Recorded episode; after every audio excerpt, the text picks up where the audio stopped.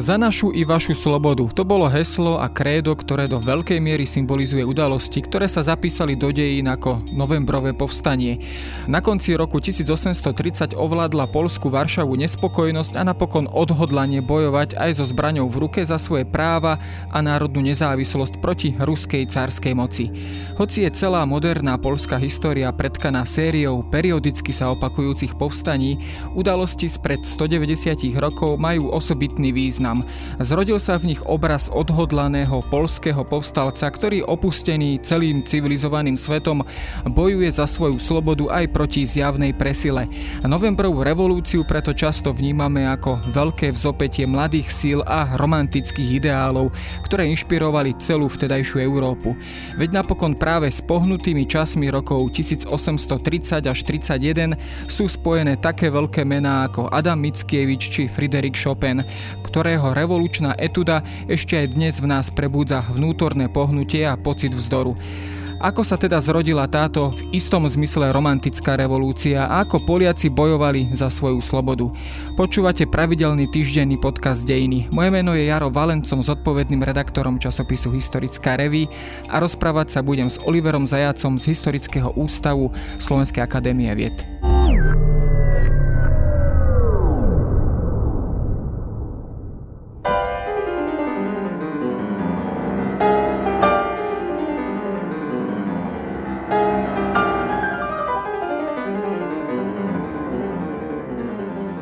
Úvodné heslo je samozrejme všeobecne známe, ale prezradím na začiatok teda, že originálne ešte pochádza, myslím, že z povstania dekabristov, ktorého ideály sa istým spôsobom preniesli aj do toho polského prostredia. Keď sa ale vrátime do e, roku 1830 do udalostí vo Varšave, čo vlastne stálo za týmito udalosťami, čo vlastne spustilo revolučné nálady vo varšavskom obyvateľstve až do takej miery, že to prepuklo v otvorený ozbrojený konflikt? Odpoveď na túto otázku by sme mohli rozdeliť do takých dvoch samostatných kategórií. Ak e, sa bavíme o faktoroch, ktoré spustili revolúciu v samotnej Varšave, tak e, ide o taký celoeurópsky rozmach rôznych tajných spoločností, študentských spolkov, e, ja neviem, slobodomorárskych loží a podobne, to znamená rôznych revolučných živlov, ktoré v podstate už od Viedenského kongresu od roku 1815 tak nejak začínajú sa pohybovať na európskej scéne, snažia sa nejako vyhýbať tomu Metternichovskému kongresovému systému a zvlášť teda mm, silným policajným súperom, ktorým čelia v tomto období. A potom na druhej strane sú tu fenomény, ktoré súvisia s vnútropolitickým vývojom v Poľskom kráľovstve alebo v tzv. kongresovke, rovnako od Viedenského kongresu, kde bola vytvorená. K tomu všetkému sa samozrejme ešte dostaneme, aby sme si trošku osvetlili to e, medzinárodné prostredie a e, celkovú tú situáciu po napoleonských vojnách a po zmienenom viedenskom kongrese. V akom postavení e, sa vlastne vtedajšie Polsko nachádzalo?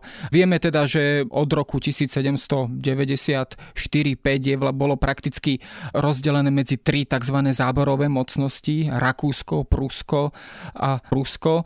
Napriek tomu po istý čas a práve v týchto napoleonských dobách si vydobili Poliaci aj istú mieru samostatnosti.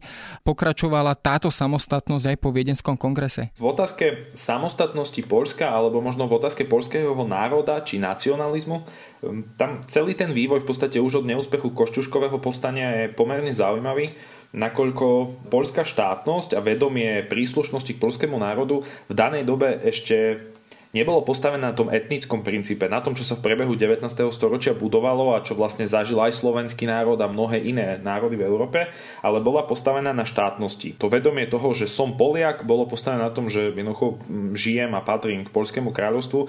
Nakoľko to zaniklo, tak teraz boli dve možnosti, že teda buď zanikol aj poľský národ, alebo je možné odmietnúť legitimitu toho zániku a nejako bojovať. Tak ako si spomínal, počas napoleonských vojen vlastne ešte pred nimi, počas toho, čo sa zvykne nazývať revolučnými vojnami, už vznikli na severe Talianska legie a tam sa práve zrodila aj dnešná, to dnes stále platná poľská hymna Mazurek Dombrovského, kde sa okrem iného spieva o Napoleónovi v celkom pozitívnom duchu. A následne sa cez Varšavské kniežatstvo, cez taký satelitný štát Napoleonsko-Francúzska, vlastne Poliaci dopracovali až k už spomínanej kongresovke. Kongresovka preto, lebo vznikla na Viedenskom kongrese. Bol to svojím spôsobom solo projekt ruského cara Alexandra, ktorý v danej dobe e, bol ešte stále tako, v takej svojej liberálnej časti života. On sa potom dosť radikálne preklopil, ale v tomto období ešte stále on sa vnímal, že je víťaz nad Napoleónom, ten, kto priniesie do Európy mier a blahobyt a okrem iného chcel ho dopriať aj Poliakom. Svoju rolu pritom zohral jeho dávny priateľ, hoci v danej dobe už boli trošku rozkmotrení, trošku dosť rozkmotrení, ale stále nejaký ten závan priateľstva tam bol. Jeho bývalý minister zahraničných vecí polské knieža Adam Jerži Čartorisky. Tohto Čartoriského Alexander zavolal na Viedenský kongres, aby ho teda zastupoval vo veciach Polska, respektíve bol radcom v polskej otázke.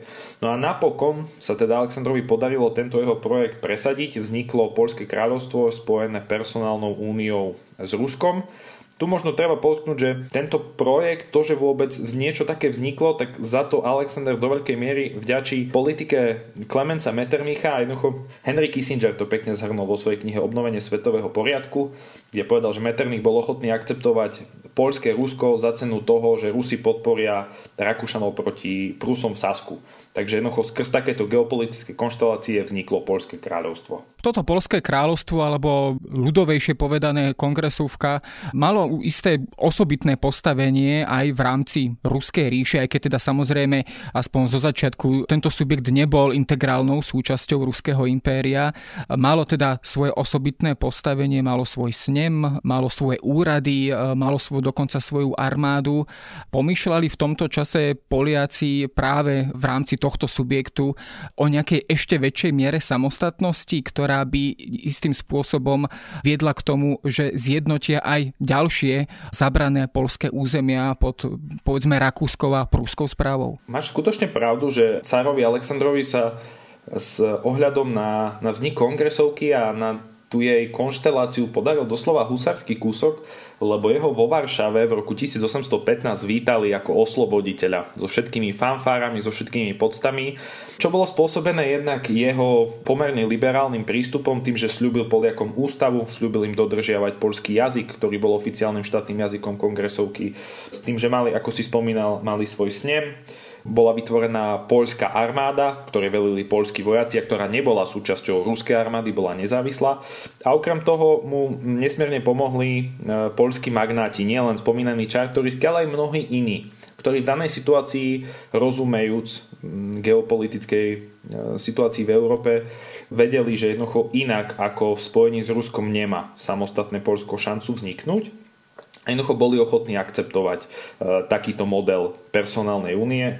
A dokonca tu už je možno len taká pikoška, že Alexander na možno aj na ukážku dobrej vôle, aj ako ilustráciu toho, že mal predsa len pre Čartorického pozíciu rešpekt, lebo Čartorický bol v Polsku vážený, tak za svojho miestodržiteľa si zvolil bývalého Jakobína, generála Jozefa Zajončka čo bol človek, pri ktorom by sme skôr čakali, že skončí niekde vo väznici a Alexander z neho spravil miesto držiteľa.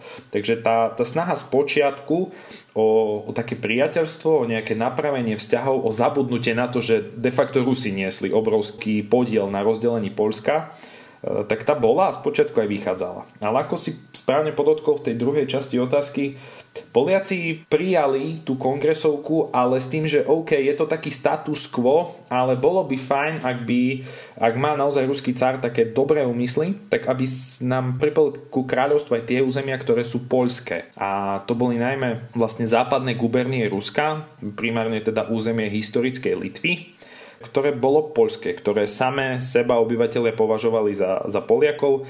Konec koncov e, vo Vilniuse v danej dobe teda súčasťou Ruského impéria študoval aj Mickiewicz spomínaný a tá invokácia, tá slávna overtúra pána Tadeuša Litva, odčina moja, je jedným z najsilnejších vyjadrení poľského nacionalizmu. Jednoducho Litva bola Polsko v dobe. No tak Poliaci tak nejak verili, že časom sa teda sa im tá Litva vráti, ale to sa nestalo. Napriek týmto veľkým očakávaniam a do istej miery asi aj plánom e, sa realizoval úplne iný scenár, že práve všetky tie slobody, ktoré v tejto kongresovke boli Poliakom dané, to znamená istá miera samozprávy, úplne e, samostatný politický alebo do veľkej miery samostatný politický život, život v tomto prostredí. Tieto všetky výhody boli čoraz viac v ďalších rokoch osekávané a redukované.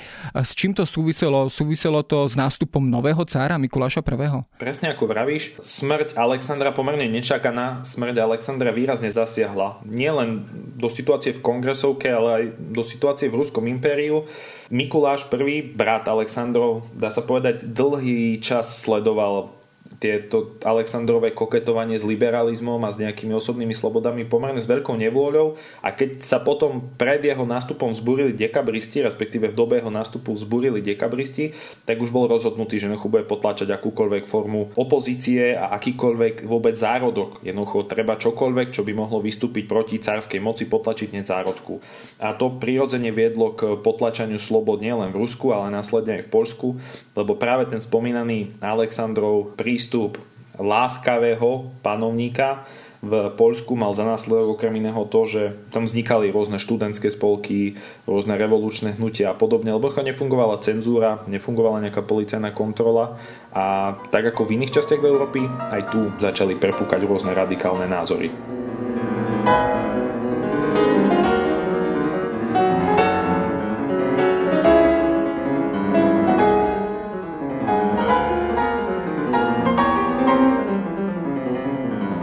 Zásadným spôsobom do udalosti v Polsku zasiahla situácia, ktorá sa diala stovky kilometrov ďaleko od Varšavy a to teda bolo povstanie v Paríži v roku 1830 a takisto aj nepokoje v dnešnom Belgicku alebo teda vo vtedajšom Nizozemsku a vlastne vznik samostatného, neskorší vznik samostatného Belgicka. To boli udalosti, ktoré vyvolali určitý ohlas v Polsku. Prikladá sa im náležitá váha, boli to teda tie rozhodnutia rozhodujúce činitele, ktoré naštartovali aj ten revolučný vývoj v Polsku? Mali určite zásadný význam. Nebol by som si úplne istý, či je možné hovoriť o úplne že jednom momente, ktorý to odštartoval. To vnútropolitické pnutie a tá geopolitická situácia boli pochopiteľne úzko prepojené. Francúzska revolúcia, alebo teda júlová revolúcia vo Francúzsku, tri slavné dni, tá mala ohlas primárne taký ten emocionálny, to znamená, jedna kvôli minulosti, ktorá Poliakov a Francúzov tak nejak spájala, spomínané napoleonské legie a Varšavské vojvodstvo, teda kniežatstvo. O mnoho taký priamejší vplyv na udalosti v Poľsku mala belgická revolúcia. Poliaci pochopiteľne s Belgičanmi, alebo teda s tou revolúciou v Belgicku dosť silno sympatizovali a zásadný vplyv malo potom rozhodnutie Mikuláša I, ktorý sa rozhodol v zmysle dohôd Svetej aliancie, ktorá stále existovala, že teda akúkoľvek revolúciu je nutné potlačiť a Belgická nie je v ničom iná. Nenašiel však oporu svojich e, svetoaliančných spojencov. Rakúsko malo stále dosť problémov s kontrolovaním Severného Talianska.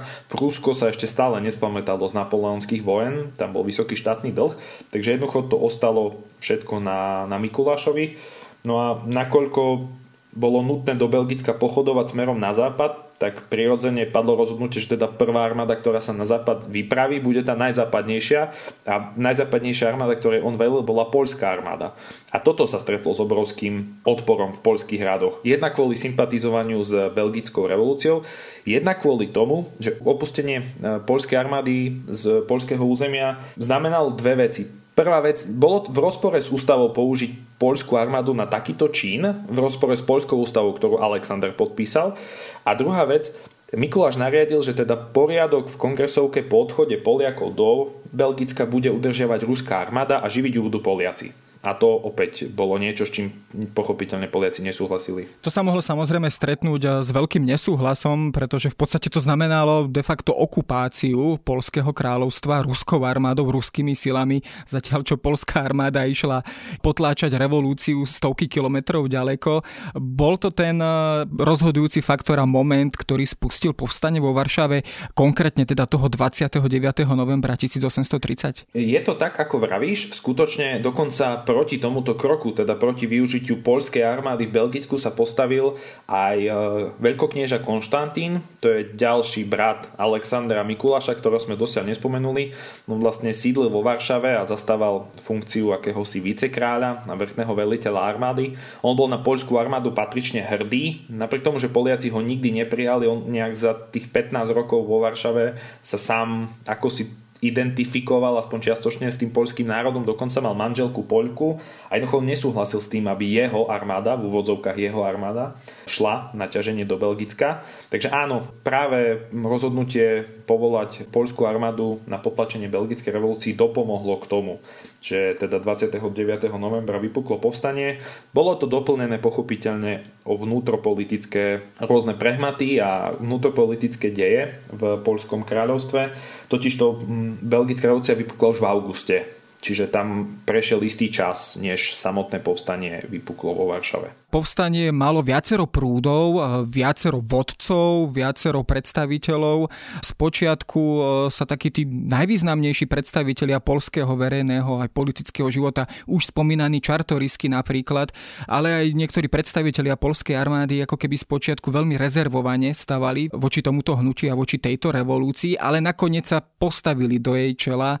Prečo takým zásadným spôsobom zmenili svoj počiatočný postoj? Dalo by sa povedať, že im v princípe nič iné neostávalo. Tým spúšťacím elementom novembrového povstania bol tzv. Vysockého spolok. To bol spolok, ktorý pomenovaný podľa Piotra Vysockého vznikol v podvostojníckej škole vo Varšave a práve príslušníci tohto spolku 29. novembra po niekoľkých odkladoch konečne sa rozhodli, že dnes je ten čas, kedy musí povstanie vypuknúť. Tam nahrávalo viacero udalostí tomuto dátumu. E, prvá vec je, že povstanie bolo už toľkokrát odložené, že už de facto rúské tajné služby vedeli, že proste niečo príde. Už to nebolo žiadne prekvapenie, ten moment prekvapenia bol fuč. No a toho 29. zhodou okolností 4. pechotný pluk hliadkoval v uliciach Varšavy a jeho mužstvo bolo zapojené do konšpirácie. Takže preto 29. vypuklo povstanie. Ale ako si povedal, vypuklo povstanie, ktorému nikto nechcel veliť. Jednoducho sú dochované záznamy o tom, ako, ako títo vojaci a potom neskôr už aj rôzne prekerné živly, ktoré sa popridávali s krčiem a tak ďalej k mužstvu vojenskému, chodili po Varšave a zháňali niekoho, kto by bol ochotný sa postaviť do čela. E, napríklad generál Chlopický, ktorý neskôr sa stal vlastne diktátorom a istý čas velil celému povstaniu, e, bol v danej dobe v divadle a keď sa dozvedel, že vypuklo nejaké povstanie, tak sa ani neunúval vôbec, akože to o nič nejde, nemá to zmysel.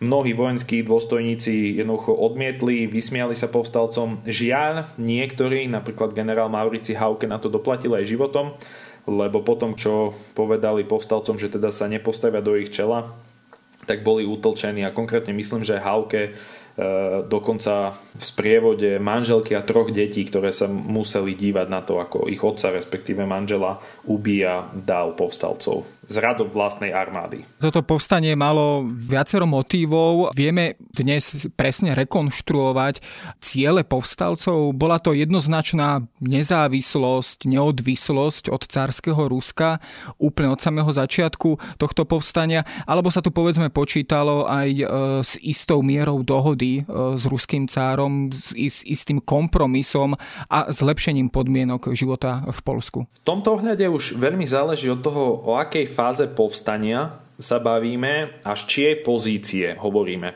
To samotné povstanie a celá tá idea, tak tá vypukla na jednej strane áno kvôli národným veciam, kvôli národným e, záujmom, na druhej strane revolučné spolky a rôzne študentské a slobodomoravské lóže a neviem aké iné ešte združenia mali často aj iné, e, iné zámery. Tam nešlo tam len čisto o vec e, polského štátu, ale nejaká snaha dosiahnuť sociálne ciele, transformáciu spoločnosti a podobne. Ak už potom hovoríme o povstaní a o jeho priebehu a najmä o tom, čo si ty spomenul v predchádzajúcej otázke, že Nakoniec sa teda do velenia povstania dostala tá konzervatívna poľská aristokracia, lebo nikto iný vlastne to nechcel, nedokázal a nebol na to vhodný. Tak už v prípade tejto skupinky, či už reprezentoval Chlopický, alebo Čartorísky, alebo Grof Drubek, Lubecký, Zámojský a ktokoľvek iný z tejto, z tejto high society Polského kráľovstva, tak e, áno, tá prvotná snaha bola uzavrieť s cárom pomerne rýchlo nejakú dohodu. Dokonca veľkoknieža Konštantín, ktorý opustil Varšavu v sprievode ruských a jemu verných poľských vojsk, sa podujal, že to cárovi Mikulášovi vysvetlí on sám a že jednoducho je to čisto poľská vec, ktorú oni medzi sebou vyriešia. Napriek tomu e, do týchto povedzme rokovaní a určitých nádejných debát polskej aristokracie s ruským cárom a ruskými vyslancami zasiahla udalosť z 25. januára 1831 a teda detronizácia vlastne ruského cára z pozície polského kráľa.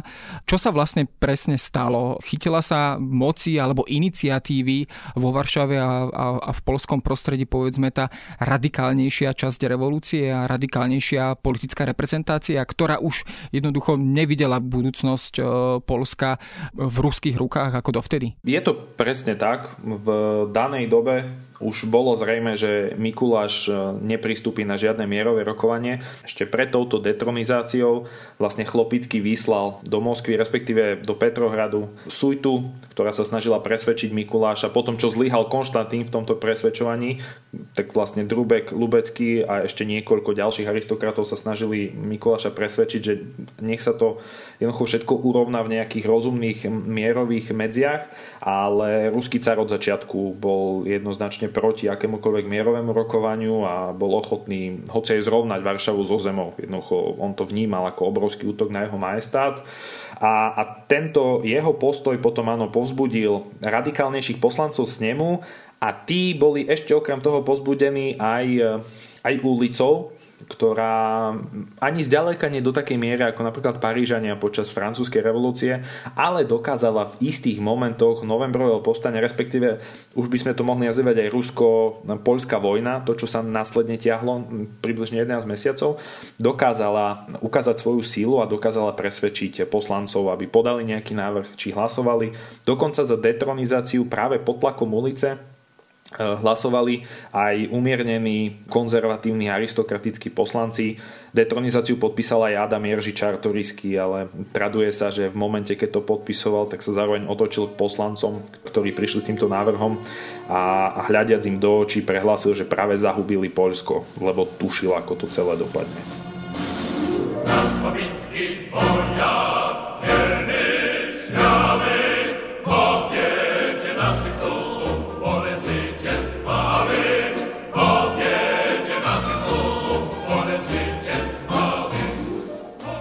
tej chvíle sa už naozaj viedla otvorená polsko-ruská vojna. Je pravdou teda taký ten tradovaný pohľad na tieto rusko-polské konflikty v 19. storočí, že práve teda tá polská strana od samého začiatku prakticky nemala šancu pri, pri pomere síl, aké boli na stole. To znamená, s akými silami vlastne Poliaci pracovali, dokázali postaviť e, rovnocennú armádu voči ruskej inváznej armáde, ktorá sa približovala k Varšave. V podstate generál Chlopický hneď ako sa niekedy v decembri ujal toho, tej pozície diktátora a prijal vlastne exekutívnu stránku vlády, s ním ďalej existoval, keď ja hovorím o diktátorovi, tak skôr ide o termín, nejde o nejakého úplného autokrata. Jednoducho Chlopický sa stal šéfom revolučnej vlády, mohli by sme povedať. A on od začiatku pracoval s hypotézou, že teda poľská armáda nemá v boji s Rusmi absolútne žiadnu šancu či už kvôli výzbroju a, kvôli e, kvalite, ale to tam by sa to možno ešte dalo ako tak zlomiť, ale čo sa týka ľudského kapitálu, tak tam bola jednoducho ruská armáda ďaleko, ďaleko viac zabezpečená a bola schopná bojovať dlhé roky, kdežto Poliaci, myslím, že čísla udávajú približne 150 tisíc mužov v priebehu celej vojny, ale to bude veľmi nadhodnotené číslo, respektíve 150 tisíc ale určite nie bojaschopných mužov, vycvičených, ochotných položiť život, ale jednoducho to, to reálne číslo tých síl, na ktoré by sa veliteľ v boji mohol spoľahnúť, bolo oveľa nižšie. Tam treba uviezť dve zásadné bitky, ktoré rozhodli o výsledku celej vojny. Spočiatku určitý úspech v bitke pri Grochove v, vo februári 31, ale potom teda veľká porážka v bitke pri Ostrovenke v lete, alebo teda začiatkom leta toho istého roku. Dá sa povedať, že celý tento podnik revolučno-vojenský bol od začiatku stratený a bol tak trochu samovraždou e, polských elít alebo vodcov revolúcie, ktorí si teda predsa len museli si od začiatku uvedomovať, že pri meraní síl nemajú veľkú šancu. Možno by sme ho mohli mohli označiť za samovraždu od úplného počiatku, ale nie za samovraždu elit. Lebo faktom je, že tie elity, a zvlášť ak hovoríme o aristokratoch a o vojenskom velení, tak tie jednoducho tak nejak vstúpili do toho povstania až vo chvíli, keď už sa fakt nič iné robiť nedalo. Keď bolo jasné, že vypuklo to povstanie, a ktoré ale nemá veliteľa, ktoré nemá ani politickú, ani vojenskú autoritu, ktorá by sa ho zastala, ktorá by ho niekam viedla. A jednoducho, ak tento štát ostane takto, v takomto stave, tak tu prídu Rusi a zomelú to všetko za radom. Takže to nebola samovražda elit. Práve naopak tie elity sa snažili, aby tie samovražda teda asi nemôže mať iné dôsledky ako fatálne, ale aby teda následky toho aktu vyvolania revolúcie boli čo, čo najnižšie. Či už sa to snažilo skrz vie spomínané vyjednávanie s Mikulášom, ale napríklad aj e, skrz snahu získať podporu v zahraničí. Práve v tejto oblasti bol e, výrazne aktívny Adam Jerži Čartorisky, ktorý riadil akési ministerstvo zahraničných vecí, mohli by sme povedať, a ktorý sa snažil nielen v západnej Európe, vo Francúzsku a vo Veľkej Británii. Mimochodom, nespomenuli sme jedným z impulzov, prečo prepuklo povstanie práve v novembri alebo v tomto období, bola aj viera, že nový britský premiér Charles Grey je e, silný polonofil a teda, že Veľká Británia automaticky pomôže Poliakom. To sa nestalo, nepotvrdilo sa to. Ani francúzska vláda, ani Briti nemali nejaký záujem dostať sa do konfliktu s Rusmi. No a čo sa týka Prusov a Rakúšanov, to je taká zaujímavá kategória, nakoľko išlo ruských spojencov, v, či už v rámci Svetej aliancie, alebo aj prirodzene vzhľadom na to, že sa všetci traja podielali na delení Polska, tak pruský postoj bol v princípe ignorovať povstanie. Na, na pruských hraniciach bolo povolané vojsko a boli zhabané nejaký kontraband a zbrania a podobne, čo smerovalo do Polska, ale akože bližšie sa Prusi neangažovali Rakúska situácia bola trošku iná, ja by som možno v samostatnej otázke sa dostal k tomu Rakúsku, lebo to sa týka čiastočne aj nás. K tomu sa samozrejme ešte dostaneme, keď si ale spočítame a dáme do súvahy vlastne všetky dôsledky porážky polských vojsk, tou konečnou teda bolo samozrejme obliehanie a dobitie Varšavy v septembri 1831. Bola to taká fatálna porážka aj z pohľadu neskorších polských dejín. Hovorí sa o naozaj takom konci samostatnosti budúcnosti bol v podstate zlikvidovaný polský snem alebo polský sejm. Bola takisto zrušená Varšavská univerzita. Stratilo celé vlastne toto polské kráľovstvo ako keby takú určitú svoju samostatnosť a autonómiu. Dá sa povedať, že práve toto povstanie bolo z tohto pohľadu katastrofou polských dejín? Z tohto pohľadu bolo katastrofou. Ja si myslím, že o tom dosahu na, na poľskú spoločnosť vypoveda už len samotný fakt, že po novembrovom povstaní sa akékoľvek snahy o obnovu samostatného Polska a prípadne o nejaké šírenie polskej kultúry, to znamená či už kultúrny alebo politický boj o obnovu samostatného Polska, respektíve o prežitie polského národa, neodohrával na území bývalej kongresovky, ale buď smeroval do Poznane, do veľkovojvostva poznanského, kde potom germanizácia Pruska to pomerne rýchlo potlačila, alebo potom špecificky bol Halič, ktorý patril Rakúsku, lebo práve Habsburská monarchia neskôr dovolila Poliakom Halič halickým Poliakom aj využívať polštinu, aj mali svoje zastúpenie v sneme, aj mali rôzne iné výhody. Čiže tu je vidieť, že, že to centrum, môžeme povedať, že to centrum polského národa v úvodzovkách sa presunulo z kongresovky do Haliče. Dá sa to hodnotiť tak, že práve Halič sa stala akýmsi novým e, kultúrnym a do istej miery aj politickým centrom polského života. Aj napriek tomu, že predsa len Rakúsko bolo v tomto období ešte stále svetoaliančným ruským spojencom spojencom. Tým centrom polskej politiky a kultúry sa stal asi Paríž, ale áno, ak, ak sa bavíme o území, na ktorom žije polské obyvateľstvo, tak Halič e, skutočne prebrala toto miesto. E, či už Krakov ako slobodné mesto, ktoré nepatrilo síce do Haliča, ale malo štatút slobodného mesta, alebo potom napríklad dnes ukrajinský Lvov v 19. storočí primárne polské mesto, kde je napríklad inštitúm e, tzv. Osolineum, ktoré založili bratia Osolínsky, malo obrovský e, význam pre šírenie polskej kultúry vo svete a obrovský dopad na to, že, že polská kultúra a jazyk prežili.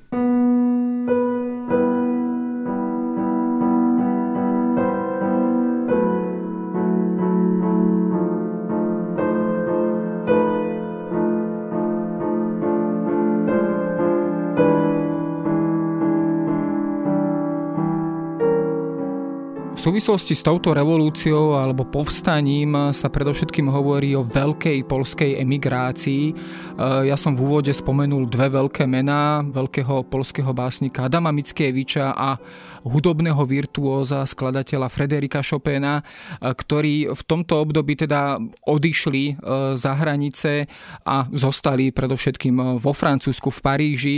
Tam sa podielali naozaj na veľmi bohatom kultúrnom živote, polskom kultúrnom živote ako by tu budovali určitý polský ostrov e, kultúry a, a, a vedy a, a literatúry.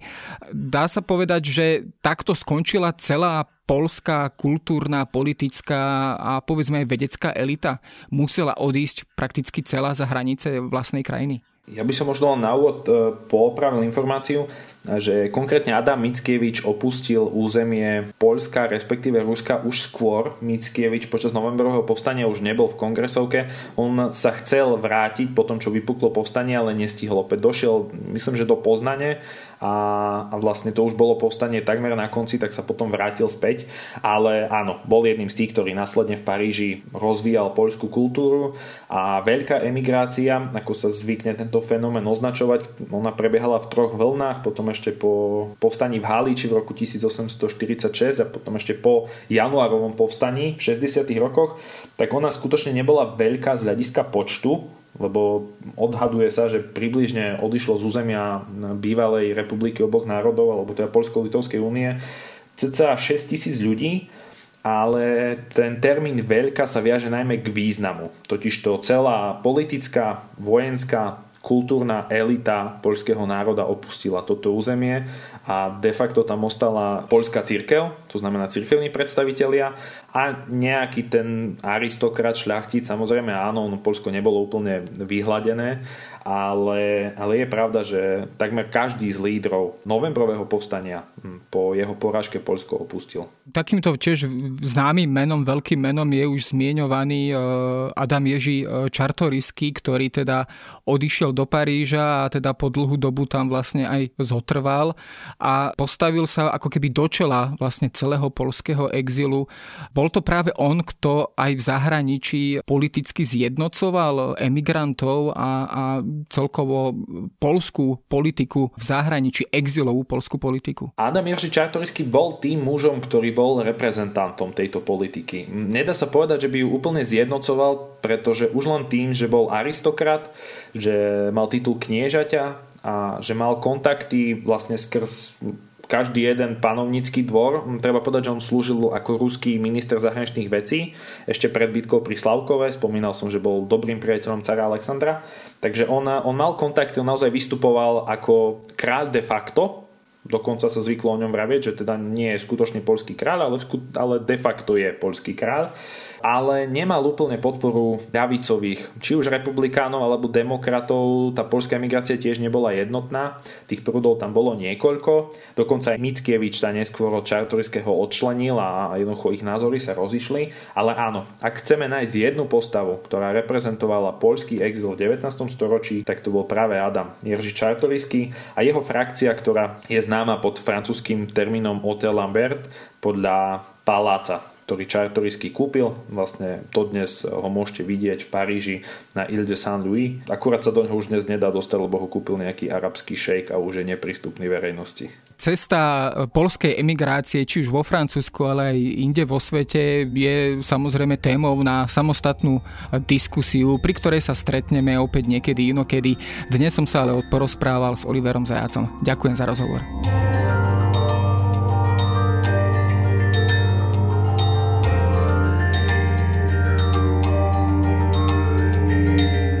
Je na dnes všetko. Počúvali ste Dejiny, týždenný podcast denníka SME a historickej reví. Podcast Dejiny vychádza každý týždeň v nedelu. Prihláste sa na jeho odoberanie vo svojej podcastovej mobilnej aplikácii na platformách Google Podcasty, Apple Podcasty alebo v službe Spotify. Všetky diely nájdete aj na adrese sme.sk lomka dejiny alebo historickareví.com.